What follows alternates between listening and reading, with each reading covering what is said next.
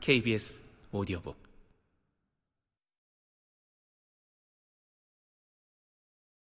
란저우에는 라미엔이 없다. 저는 2014년 11월 라면의 기원지로 알려진 란저우를 방문했습니다.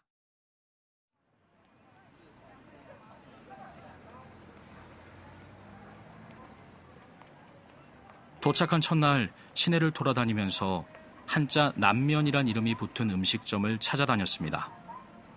하지만 음식점 간판에서 남면이란 글자를 발견할 수 없었습니다.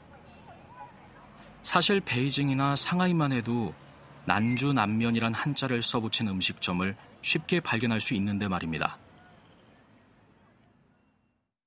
다음날 란저우 사람들을 붙들고 물어보았더니 라미엔이라는 음식은 없다고 했습니다.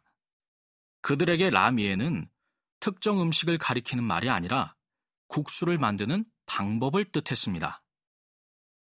잘 반죽된 밀가루 덩어리를 길쭉한 나무 토막처럼 만든 후 양손으로 잡아 길게 늘였다가 양쪽을 합치고 이 같은 동작을 수차례 반복함으로써 가는 국수발을 만드는 행위를 라미엔이라고 한다는 것입니다. 라미엔 말고 쇼우라미엔이라는 말도 있다고 했습니다. 쇼우라멘의 쇼우는 손을 가리킵니다.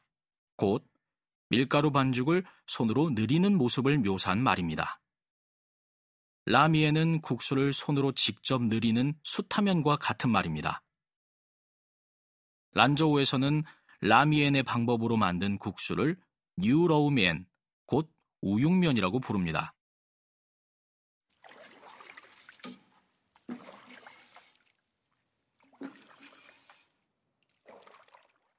란저우는 본래 회족의 도시입니다. 회족은 아랍계 민족으로 중국에 편입된 이후 한족과 혼인하여 겉모습은 한족과 비슷합니다. 하지만 줄곧 이슬람교를 믿어왔기 때문에 회족은 돼지고기를 먹지 않고 소고기만 먹습니다. 그래서 우육면은 설렁탕이나 곰탕 만들듯이 소고기를 푹 고아낸 국물에서 맑은 국물을 내 라미엔 방식으로 만든 국수를 넣은 음식입니다. 란저우 라미엔 기술자들의 솜씨는 대단합니다. 밀가루 반죽을 몇 시간 발효시킨 다음에 그것을 양손으로 느리는데 양손이 벌어졌다 모이는데 10초도 걸리지 않습니다. 저도 배워봤지만 성공하지 못했습니다. 한 3개월간 연습해야 겨우 그 기술을 익힐 수 있다고 합니다. 왜 이 기술을 배우기가 힘들까요?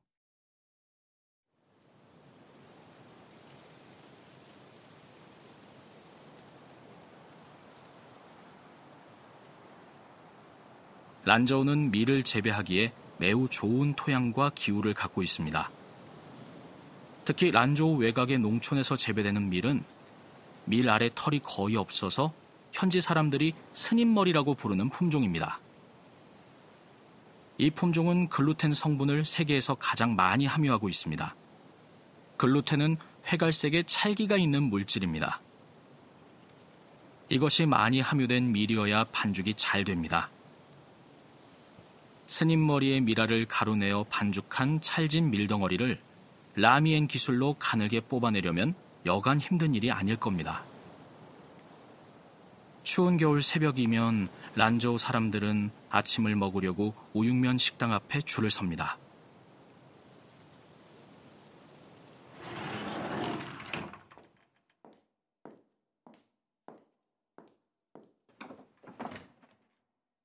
소고기와 사골을 넣고 오래 끓인 육수로 만든 우육면의 국수는 젓가락으로 잡고 머리 위까지 올려도 끊어지지 않습니다.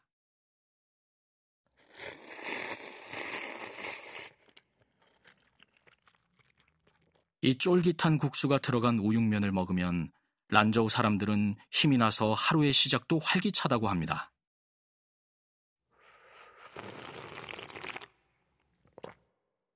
우육면은 란저우 사람들의 소울푸드입니다. 그러나 란저우에는 라미엔이란 음식이 없습니다. 라미엔은 국수를 만드는 행위를 가리키는 말입니다.